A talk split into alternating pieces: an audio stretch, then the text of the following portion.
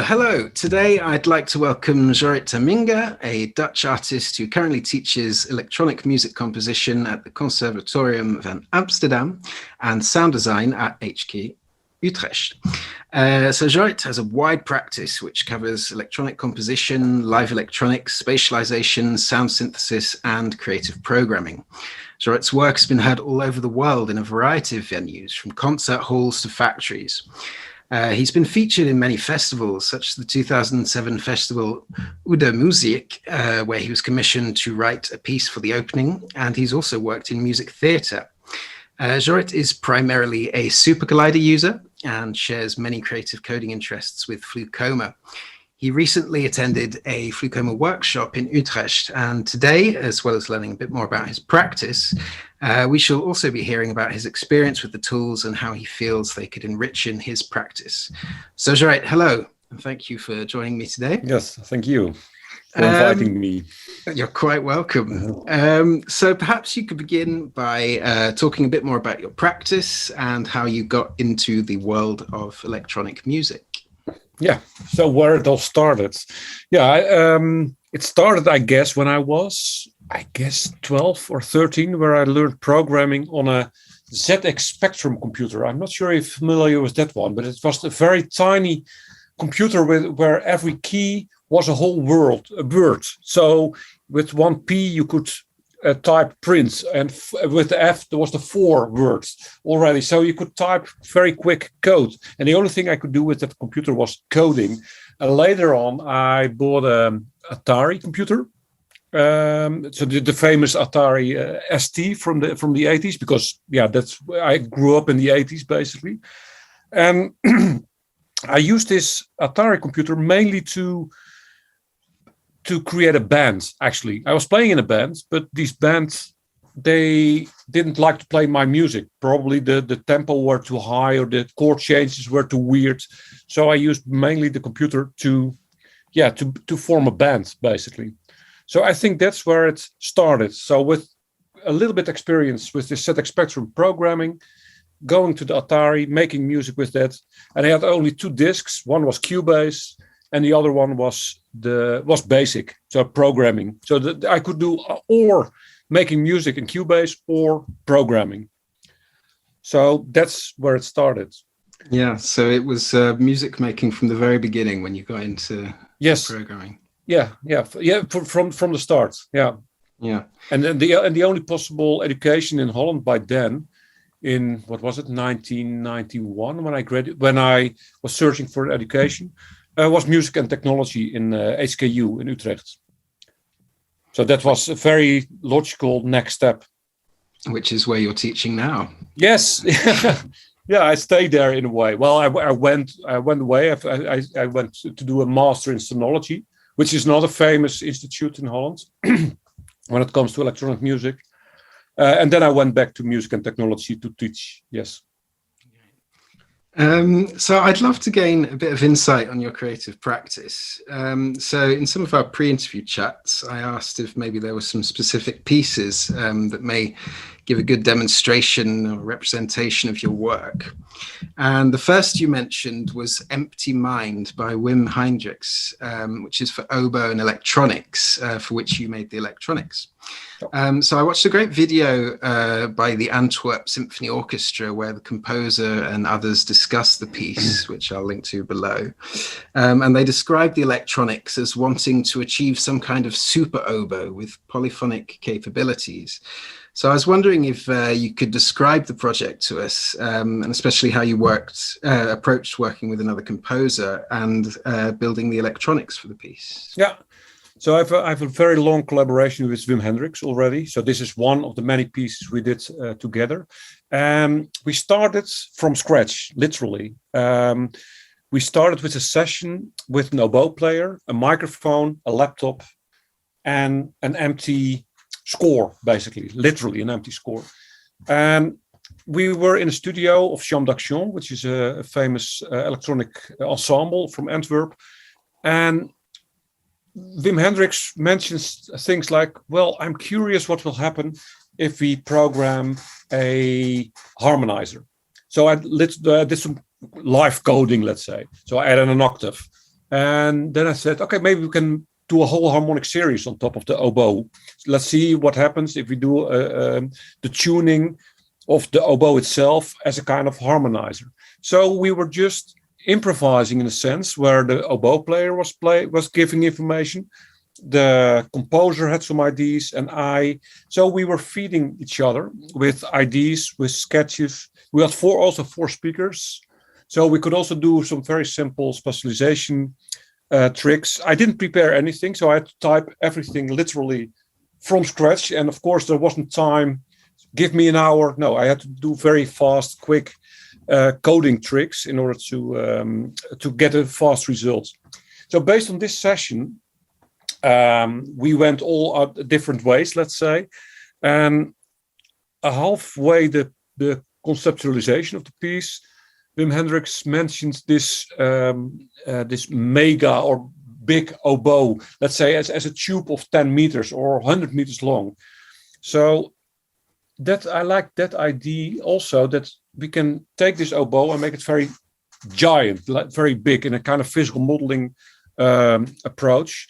So I took this idea of the um, this harmonizer also one step further.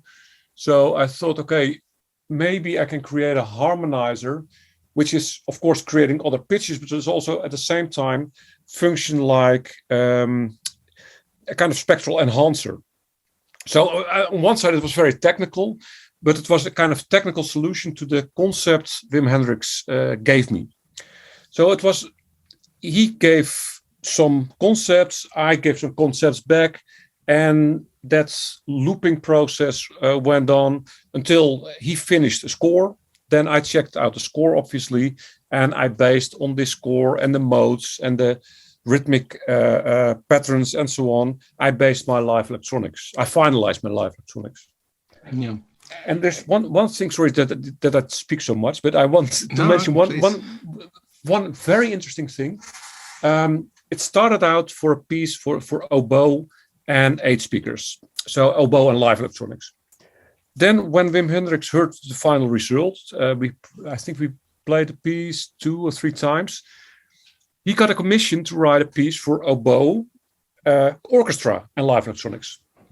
And what he did is he took the skeleton of the original piece and he orchestrated the live electronics.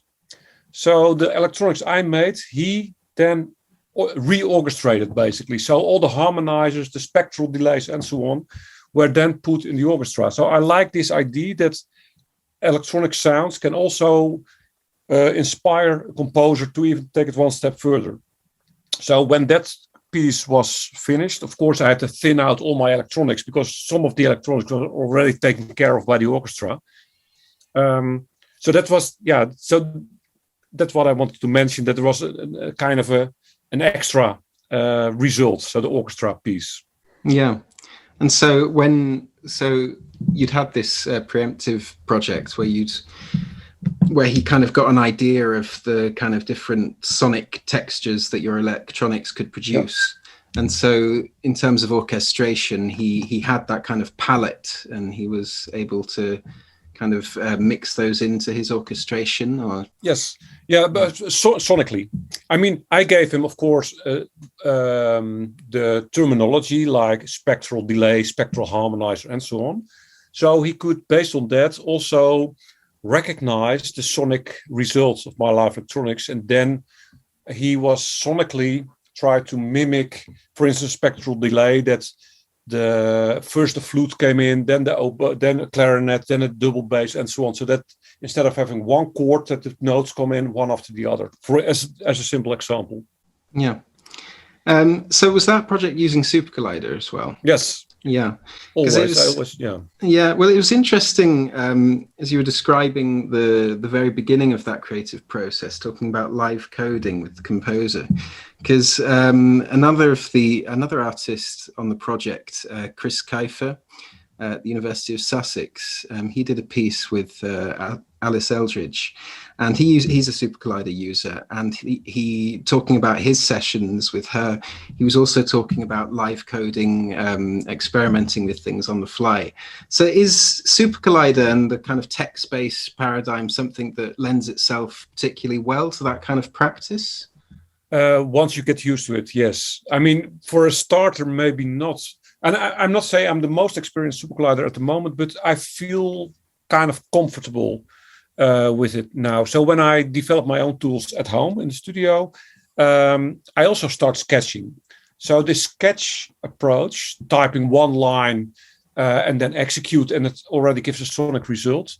Um, I can use the same approach in um, in a in a in an improvisation session with an instrumentalist.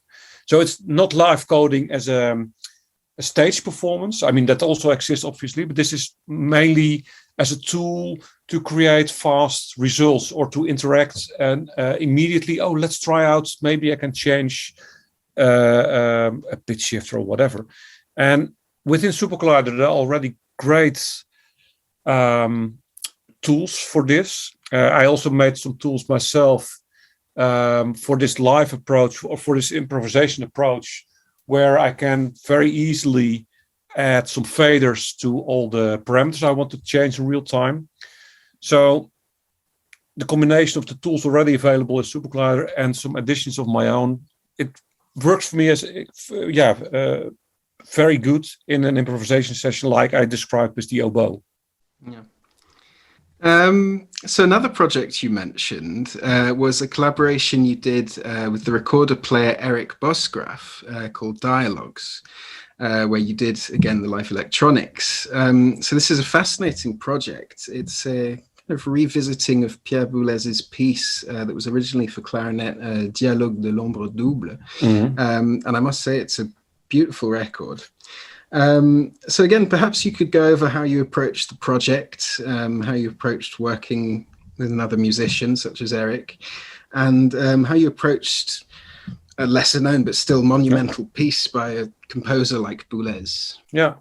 So I met Erik in 2005, I think, where we no 2006 when we were asked to do. You mentioned it earlier to do the opening of the festival, the Old Music Festival in Utrecht, and uh, I made a piece for him uh, based on a Dutch composer, Jacob van Eyck. He's well, he has the same name as you, but uh, but Jacob van Eyck is an unknown composer, but he wrote thousands of improvisations and pieces for recorder in 1650, something like that. But he was also a bell player, and I'm really fascinated by bells. Uh, my father used to be a bell player, and I'm yeah, that's also part of my DNA basically. So I made a piece for recorder and live electronics, mimicking mimicking the or combining actually the sound of the recorder and bell sounds. So I tried to make the the convert the sound of the bell with harmonizing techniques into bell sounds. And so we already had a, a starting point there. We also did some other music theater pieces, and then Erik um, wanted to make um, his own version, or let's say um, transcription, or whatever you call it, uh, of the, uh, the, the the dialogue de l'ombre double. And he got official uh, permission by Pierre Boulez. So we started recording that piece first. Uh, and keep as close to the original as possible using the instructions uh, in, in from the score very precisely. I didn't use Super Collider there actually. Well, yeah, I did, but uh, only for the piano reverb. Okay, but that's a different story. So we were in the studio recording all these crazy, fast, uh, virtuosic uh, uh licks, and then we used two extra uh, um, sessions in the same studio to record some improvisations. So we wanted to have the the Boulez piece, obviously, that was the main the main course, so, so to speak. But we also wanted to put some improvisations as a kind of reaction to that. So we were in this mindset of recording Boulez, so that was probably somewhere in the back of our heads. So we wanted to do something different, way slower, way more sound based, where the piece of Boulez is very pitch and, and very uh, pitch and rhythmic based. We wanted to do something completely different. So I used patches uh, or, or, programs I developed in SuperCollider, all uh, um, which I used also in previous pieces, which I did with Erik.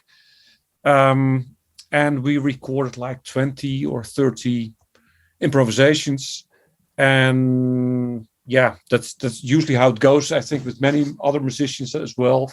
Um, after the recording sessions, we you know we digested everything, and maybe two or three months later, we decided, okay, let's use that piece, that piece, that piece, that piece, and then we thought of an order, and that's how it was. I think I did a little bit of editing here and there, but not much. So we wanted also to stay honest to the arches we built within the studio sessions uh, that day.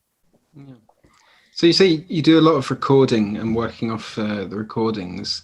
Is uh, what we hear on the record, for example, is most of the electronics going to be live electronics, or is there? Yeah, it was all it was all live. Yeah, so so for the, so of course the Boulez piece was completely pre-recorded, obviously, but all the others um, there was no. Um, so we were sitting in, in the well. Erik was in uh, one studio room. I was in the other room. We could see each other, obviously. Um, but Pro Tools was running, re- recording a stereo track of me and the microphones of Erik, and that's it. So the editing was mainly there were some clicks or some glitches we didn't like so much, but that was mainly it. So it's it's a literally live improvisation. Yeah. Cool.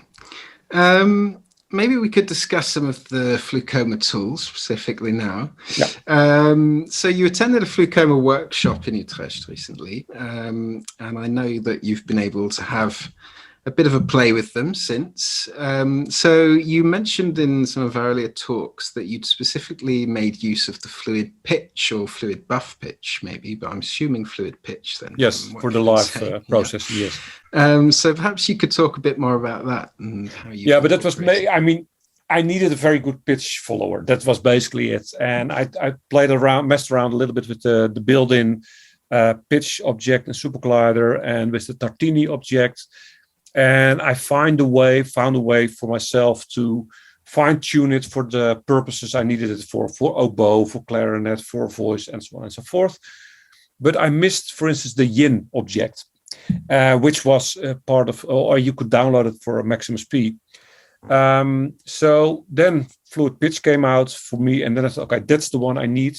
Also for, for instance, um, processes like, and I hope I can remember there's this pitch shifting technique, um, PSOLA, pitch synchronous overlap and add uh, pitch shift, which also needs a very good pitch follower. So whenever I do uh, PSOLA techniques for, for instance, for vocal processes, um, I need a good pitch follower, and with fluid pitch that works way better than with the, the other two. So I know this is only one percent of uh, Flucoma, obviously, but this is the only object I've been using for over the last year, also in shows and so on. All the other uh, objects, and I, uh, um, I already checked um, your question out. Um, I think I I can replace many of the stuff I'm doing already with uh, KD trees and and neural nets and stuff like that with the Flucoma uh, uh, objects. I'm not there yet at the moment, but that's that will be my next step, I guess. Yeah, yeah, because uh, you said that you're very interested in, especially parameter mapping um, yes, using yes. neural networks, yeah, and machine yeah. learning like that. So, I imagine that up till now you've perhaps been using something like Wekinator or. Well, I've I've seen Wekinator obviously, um, and but I now I use there's um, a library from Nick Collins called um, what's it called again? SC. Well, there's I, I, forgot the library, but in this library he programmed neural nets uh, ob- object, and the neural net for training is using an external program. So that's actually what I'm I've been using. Um, so I'm not the because the SuperCollider is quite fast, but not so good with arrays. So with the neural nets external uh, next to it, um, that works good for me at least to train or to, to map my three or four faders, let's say, for a very multi-dimensional uh, uh, plugin, for instance. Yeah. So in, in a way, I'm, I'm using the it's the same philosophy as Wekinator. Yeah. Um, well, maybe we could kind of stay around that theme for a moment because mm-hmm. um, when I asked if there are any kind of recurrent themes or interests in your practice, you you mentioned the mappings of few uh, few controllers to many parameters, things like that, and and also preset morphing. Yeah. So I was wondering preset if, morphing. Yes. Yeah, yes. I was wondering if you could break that down because I yeah. don't quite yeah preset morphing but at the same time also sound morphing and they of course they can be related uh, and for me it's a little bit like the holy grail of uh, of electronic music at least for me. And i've seen this also historically this theme popping up every once in a while. You have, you have sound a you have sound b and you go as fluid as possible from a to b. And um, when you have a a, a, sound or, or a synthesis synthesized sound or whatever where you can can control many parameters simultaneously then with preset mapping you can ideally go very fluidly from sound a preset a to preset b. And um, that is actually one of my main things also musically uh, or in, in live electronic processes that I like these fluid gestures. And also and with fluid i mean that it's it's hard well you don't hear weird steps let's say so it's, it's it, it becomes an expression method in its own and i'm then also while doing this while programming this but while composing this this this uh, morph so to speak i'm mainly focusing on how the shape would go is it linear? Is it more exponential? Is it a sinusoidal shape? Um, is the the speed of of change constant, or is there a kind of acceleration and then a kind of um, the uh, how do you ritenuto towards the end? Let's say. So I'm very fine tuning all these these separate parameters, how they are scaled, and for that, I'm using, of course, my ears mainly, and all sorts of yeah mapping shapes.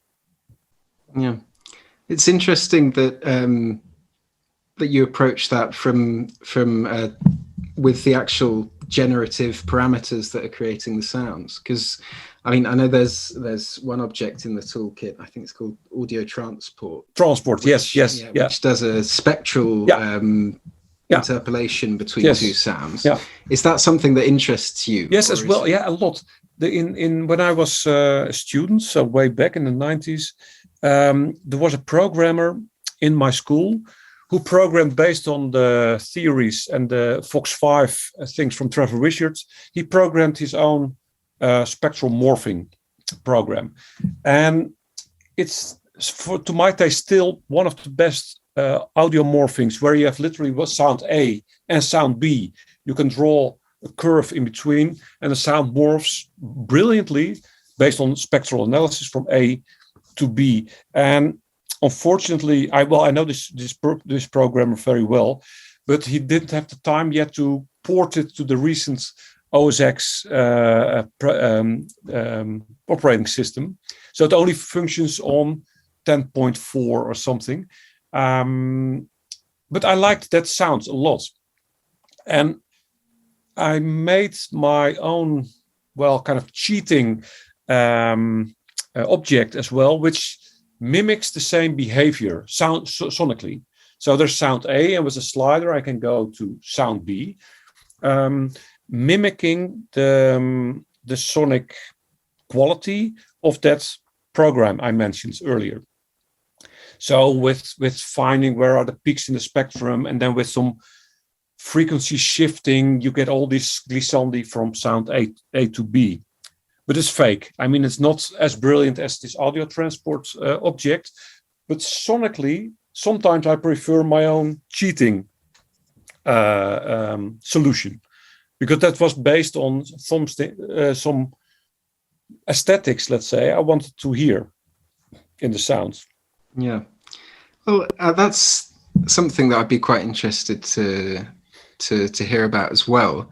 Um, when you're looking to to develop a, a, a, a tool or a, or, or, a project, something mm-hmm. like that. Um, when you're kind of turning to these techniques, um, any kind of machine learning or descriptors or automatic slicing or creative coding in general, um, do you say that would you say that you turn to them in quite a functional manner? Do they empower you to to bring your musical dreams to reality, um, or are they something that is quite creatively uh, stim- stimulating? Do you see them as a tool unto an end, or would you consider well, their configuration as a kind of fundamental part of your creative practice? yeah, sometimes it's, it's a tool. Uh, like, for instance, when I do parameter mapping or one-to-many mapping, that I, I only have two hands which can turn knobs, and instead of having 14 or 16 faders controlling one plugin. So then it's just handy to uh, to have this mapping um, uh, mapping ID. But what is my fascination in using uh, programming languages and and formulas and algorithms? Uh, the surprise element. So, for instance, this morphing thing, of course, it's nice that I can get this morphing as sounding nice as possible.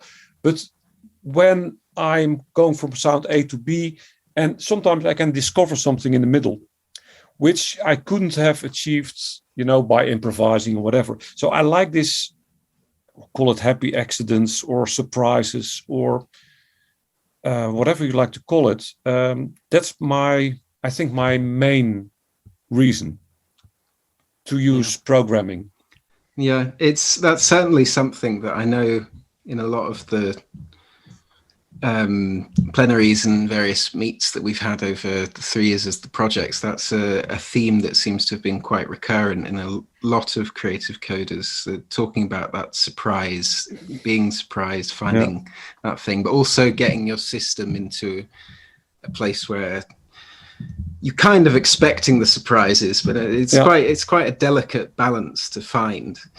Um, I suppose one uh, way of discussing that as well is, um, and sort of learning about your creative process is um, when you're approaching a project or approaching a piece. Um, many of the people I've talked to have talked about uh, wearing different hats, and at one point being in coding mode, at one point being in performance mode. Um, and I was wondering, are those ch- hat changes quite fluid for you? Um, do you have to be in a certain mindset to do one thing and another to do another? Um, how do you kind of navigate that kind yeah. of? Uh, yeah, but that, that, yeah, that of course that also happens uh, to me. So um, when I plan my day or my week or my month or my year, even um, I make sure that there's time enough to uh, experiment. So in the beginning stage of, of a project, whether that it's creating sound design for Wim Henderickx, for instance, or preparing a live electronic patch or a composition, there's always, well, the empty screen starting. And um, but there's also pen and paper to sketch ideas, to write down concepts, and so on. So that's the sketching phase, maybe tryout phase, uh, um, programming. So then it's all creative, whatever.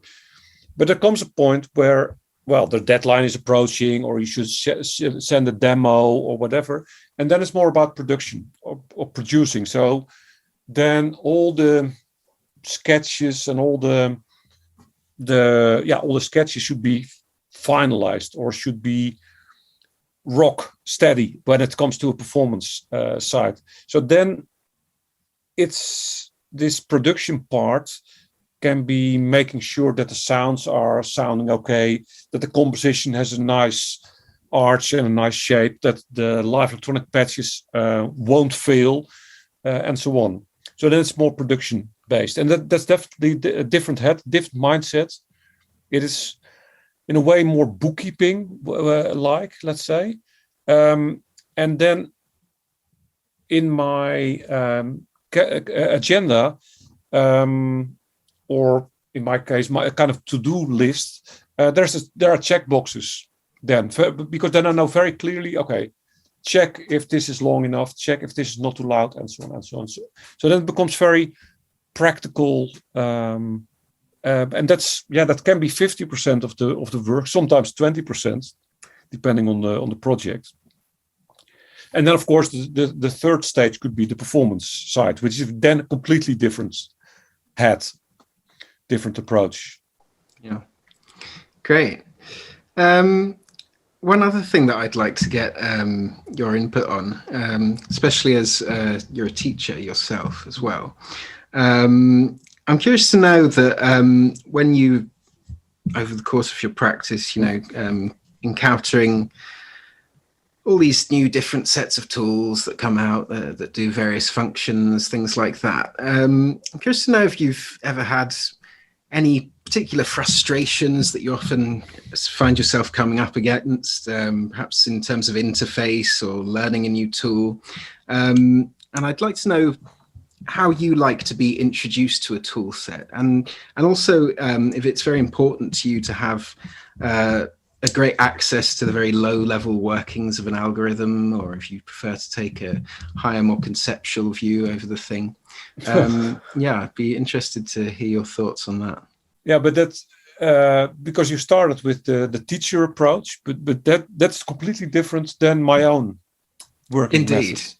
Yeah. So, what do you like to hear first? Uh, let's go with your approach first. Okay. How you like to be. Yeah. Yeah. Um, so, in my case, I don't mind whether it is uh, the the tool is in C and I have to compile it myself, or that it has a very fancy interface. Um, so depending from project to project, sometimes I like a DAW like Logic because that mixes way better than I would do my mixing in SuperCollider. And I'm not so, let's say, now conservative, if not, I'm not so strict. Let's say I, I only have to do it in SuperCollider. So some things, well, a lot of things I do in SuperCollider, but also other practice I do in Logic. Um, for the more mixing uh, stage and programming synthesizers for some uh, projects. So then I like that um, workflow, and for others I like the, the programming workflow. So in that sense, I can switch quite uh, quickly. I think, I believe. Um, I, of course, I tried out also other tools um, like AudioSculpt, and uh, I've, I've, been working with uh, Ableton Live a little bit. Uh, I used to do a lot of Max MSP until whatever 2002, I think. So that's way that's past past tense, let's say. But yeah, for instance, now this FluCoMas, maybe a good good uh, um, starting point. Um, that's a new philosophy for me, uh, in the sense that all the but today I also spend a little bit of time to to get used to the philosophy of, of FluCoMa in relation to super SuperCollider, where all the processes are not stored in arrays but in buffers. So the more buffer appro uh, uh, approach. So I think that will take a little bit of time for me to get used to that. But yeah, I'm not sure if that's an answer to your. No, yes. Question. Well, it, it's it's the the whole buffer paradigm, mm-hmm. something that um, that has that was widely discussed over the project. Um, it certainly it certainly took me a bit of getting used to. Um, I'm a Max user, but okay. um, but yeah. Um, so that was perhaps one of the more frustrating parts that you you you found yourself coming up against when using the tools yeah well yes because my own paradigm would be for now uh, it used to be okay i used the, the server side in supercollider to create the well the sound design part and, and all the oscillators and all the envelopes and the filters and so on and the controlling part and all the modes i'm using and all the series and numbers, I would use arrays for that in on the on the client side. Of course, I was, was using buffers, but only to store FFT information and, and samples and so on. But hardly ever else, sometimes control voltages, of control um, uh, signals, but not so much actually. But well, when I was checking it out today uh, again, I was thinking maybe it is there is a um, um, a use no not a use there may be a reason for it maybe it's more cpu friendly maybe to use buffers instead of arrays because i know arrays are very slow in supercollider especially large arrays multi-dimensional arrays are really really slow uh, in supercollider compared to programs like processing or or c++ and so on so yeah but I, I think i have to reprogram or re well translate some of the stuff I already did and see if in super in in FluCoMa it works way more fluid or or faster CPU wise. Yeah. Well, sorry. Uh, do you think then that um, you'll find yourself uh, translating things from buffers into arrays to, to bring it into a format that you're more used to, or do you think you would assimilate the buffer? Yeah, nice. Well, because what I was doing today, um, I was working with the Chroma uh, object to with the recorder uh, recording uh, to see if I, I, I could use it, and I found myself indeed translating the buffer information into arrays uh, and then processing them but yeah, maybe I should find a way, and maybe there is probably that I can stay within the server side way longer. Maybe that makes the the all the processes way faster and more um, yeah refined maybe. But yeah, I, I'm I'm I was used to use uh, arrays and collections and dictionaries uh, before this. Yes, definitely. Yeah. Well, I know the team are working hard to make uh, lots of sets of tutorials and stuff to kind of introduce people into into the buffer paradigm and stuff. And I'm not on the programming team, no. but I'm, I assume that there's there is a reason for it. Yeah. yeah.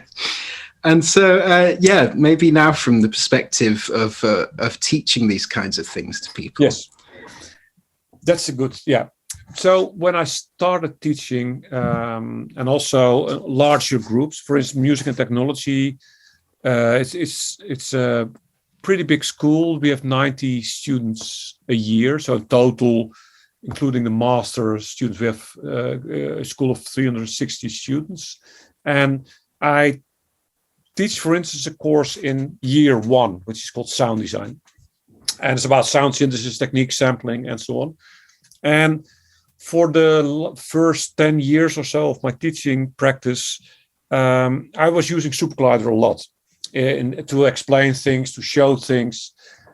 But I got a lot of critique from the students and comments, not very offending, let's say, but they, well, I got uh, tips, let's put it that way, because most of those students, they come in with an Ableton Live background or an FL Studio background or a Cubase background. So what I slowly did is, okay, go to their mindset.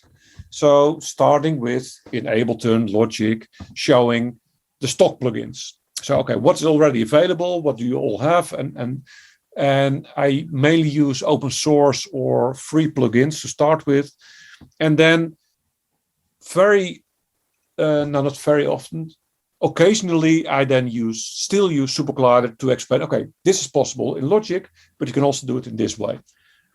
So that was, uh, I needed to invest some time, for instance, to learn uh, to work in Ableton Live. I don't use Ableton Live in my own practice, but I should be able to show them the the basics of uh, of Ableton Live, for instance. So that was a tool I needed to learn from scratch. I mean, it's not so hard, but still, I wanted to be able in a lesson to be okay, double click and quickly uh, start a sound or, or, make some interesting routing and so on. Um, on the other hand, to, yesterday I was teaching in Amsterdam um, a course, electronic music for the bachelor students as well but it's a smaller group. It's very it's it's, not 90 students, but four or three or four students. And there I dare to start SuperCollider from scratch. So I gave them the task, uh, okay, download SuperCollider on Mac and PC and Linux. And there I said, okay, let's start boot the server, play a sine tone, and then I built from that. and also listen a little bit what they want to achieve with it. And based on that, together we build programs from scratch. So with a smaller group, uh, uh, I don't mind to start on a, on a very low level with a program like SuperCollider. But with a large group, uh, where, where there's a lot of variety and level, then I think, uh, well, I, I, I have, I think I have to start with uh, Ableton Live, let's say, as a starting point.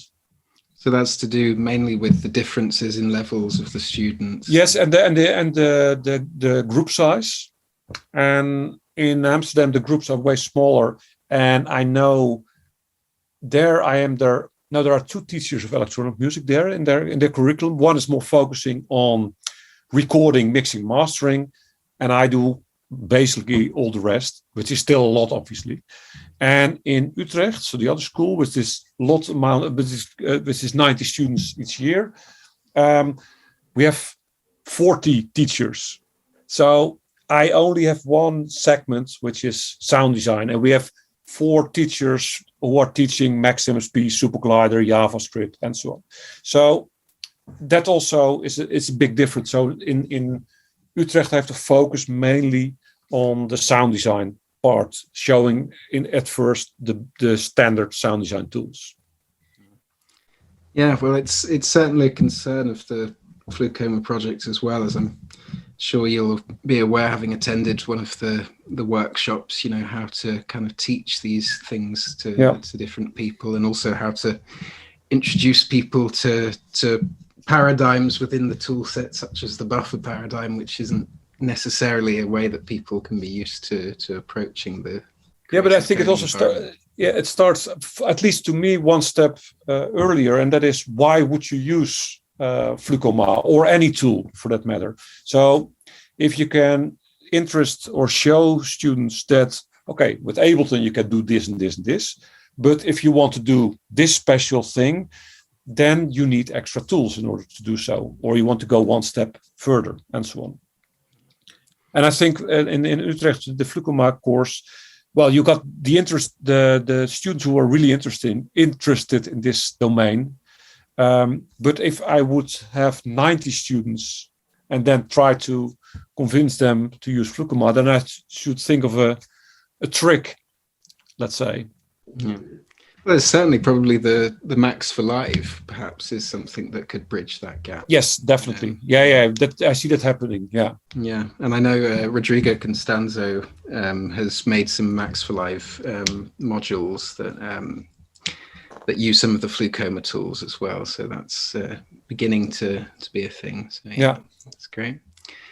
Great. Well, sorry. Thank you so much for that. Um, I think that was a really good chat, and I think people be very interested to have learnt about your practice and uh, to see how you're you're beginning to incorporate the tools into your practice. Mhm. Um, thank you so much for that. You're welcome. Um, I'll be linking all of the various uh, videos and pieces and people that we've talked about um, over the course of our conversation below this, um, so people will be able to uh, access that there. So, sorry, thank you very much, and I shall speak to you again soon. yes.